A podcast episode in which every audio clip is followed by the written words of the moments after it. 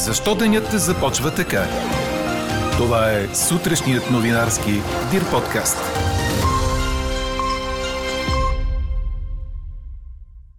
Около 58 000 деца от четвърти клас ще се явят на външното оценяване по български язик и литература. Очаква се да покажат творческо мислене. Погребалният агент от село Клисура се изправя пред съда. Прокуратурата ще поиска постоянен арест. На Ролан Гарос Григор Димитров победи Борна Чорич от Харватия, без да загуби сет.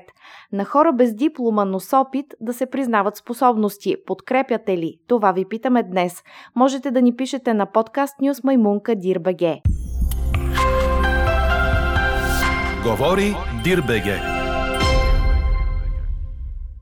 Добро утро, аз съм Елена Бейкова. Чуйте подкаст новините тази сутрин. Дъжд на места се очаква днес в южните и източните райони на страната, според прогнозата на синоптика ни Иво Некитов. Минималните температури ще бъдат от 11 до 16 градуса. През деня ще се развива облачност на изток и на юг. На места ще превали с грамотевици. Остава топло с максимални температури от 27 до 31 градуса. Близо 58 000 четвъртокласници ще се явят на националното външно оценяване по български язик и литература. Изпитът ще започне в 10 часа и ще продължи час. И тази година изпитът се състои от 3 части. В първата децата трябва да се справят с аудиодиктовка с обем до 60 думи. Към нея ще решават 10 езикови задачи с избираем отговор.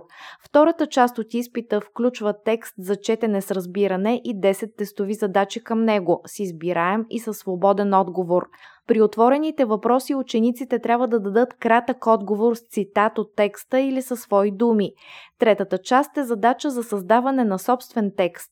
От учениците се очаква да напишат текст от няколко изречения, които са смислово и езиково свързани, също така да покажат оригинално и творческо мислене.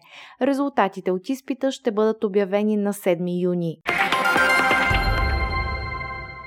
51 годишният погребален агент Георги Енев, задържан след намирането на 7 трупа, заровени в гориста местност до Софийското село Клисура, се изправя пред съда. Софийската районна прокуратура ще му поиска постоянен арест. Той е обвинен за измами с кремация на възрастни хора. За сега Енев е обвинен за един случай. Получил 1000 лева, за да извърши кремация на тленни останки на починал мъж. Вместо това тялото било заровено незаконно в близост до гробищен парк. Погребалният агент първоначално казал пред разследващите, че има и други заровени тела в района, но след като бил привлечен като обвиняем, твърдял само, че е станала грешка и няма вина.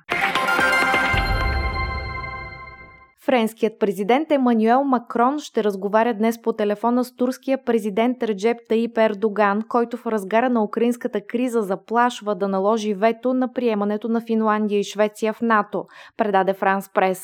Анкара предупреди вчера, че няма да даде съгласието си за приемане на Финландия и Швеция в Северноатлантическия алианс, ако те не предприемат конкретни стъпки, за да отговорят на безпокойствата и във връзка с нейната сигурност. А руският президент Владимир Путин нареди да бъдат повишени заплатите на руските войници, воюващи в Украина, предаде ДПА. Той обоснова решението с това, че възнагражденията на военнослужащите, разположени в чужбина, са свързани с развитието на ситуацията на международните валутни пазари и че доларът поевтинява спрямо рублата, посочи Интерфакс. За сега не е ясно с колко ще бъдат увеличени заплатите на войниците. Четете още в Дирбеге. Григор Димитров постигна още една впечатляваща победа на Руан Гарос, предаде Корнер. Най-добрият български тенисист спечели втори пореден двубой без да загуби сет, като този път жертвата му бе Борна Чорич от Харватия. Някогашният номер 12 в света, който в момента е номер 279 в ранглистата, бе абсолютно надигран от Гришо. Българинът триумфира след 6-0, 6-4 и 6-3, за да продължи напред към третия кръг в Париж. Гришо бе убеден победителен и спечели първия сет на 0, след като проби още във втория гейм. Втората част бе равностойна и двамата играчи печелиха своите сервис геймове, като един пробив се оказа достатъчен на Димитров за триумф и в този сет. Преди третата част българинът взе медицински тайм-аут заради проблем с ръката, но все пак успя да спечели и да вземе матча в три сета. В петък той ще играе с Диего Шварцман от Аржентина. Чухте сутрешния новинарски Дир подкаст. Подробно по темите в подкаста четете в Дир.бг. Какво ни впечатли преди малко?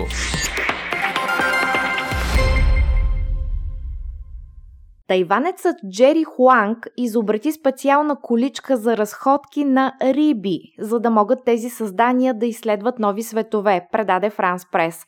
Изобретението на Хуанг от тайванския град Тайчунг най-общо казано представлява аквариум на колела. Младият мъж, който се занимава с въздушна фотография и се препитава от канала си в YouTube, прекарва седмици в работилницата си, умувайки над дизайна – и създава количката за разходка на риби, използвайки подръчни средства.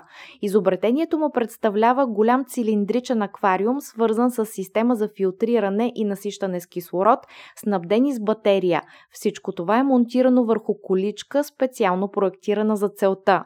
Всички имаме желание да изследваме необитаеми екзотични светове. Ето защо изпращаме космически кораби в космоса. Ако бях златна рибка, определено щях да бъда развълнуван, ако някой измисли начин, за да мога и аз да изследвам други светове, добавя тайванецът. А какво ще кажете за това?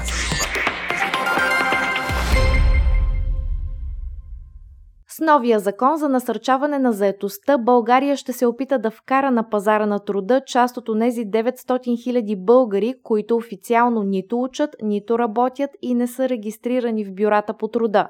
Предвижда се хората без диплома за дадена специалност, но с реален опит да получат признаване на способностите си през валидиране. Ако имаме човек на 22 години, който е напуснал училище на 16, защото е трябвало да гледа болен родител, това е човек, който най-вероятно е придобил умения за болногледач. Вместо да го връщаме в девети клас и да го караме да учи нещо, което той няма да направи, по-скоро предлагаме да бъдат валидирани неговите съществуващи умения, за да се зачете, че има професия болногледач, за да може веднага да бъде наед чрез бюрата по труда, обяснява пред 24 часа бившият социален министр Деница Сачева, която е сред вносителите на законопроекта. Целта е хората с придобити умения максимално бързо да бъдат приобщени към пазара на труда.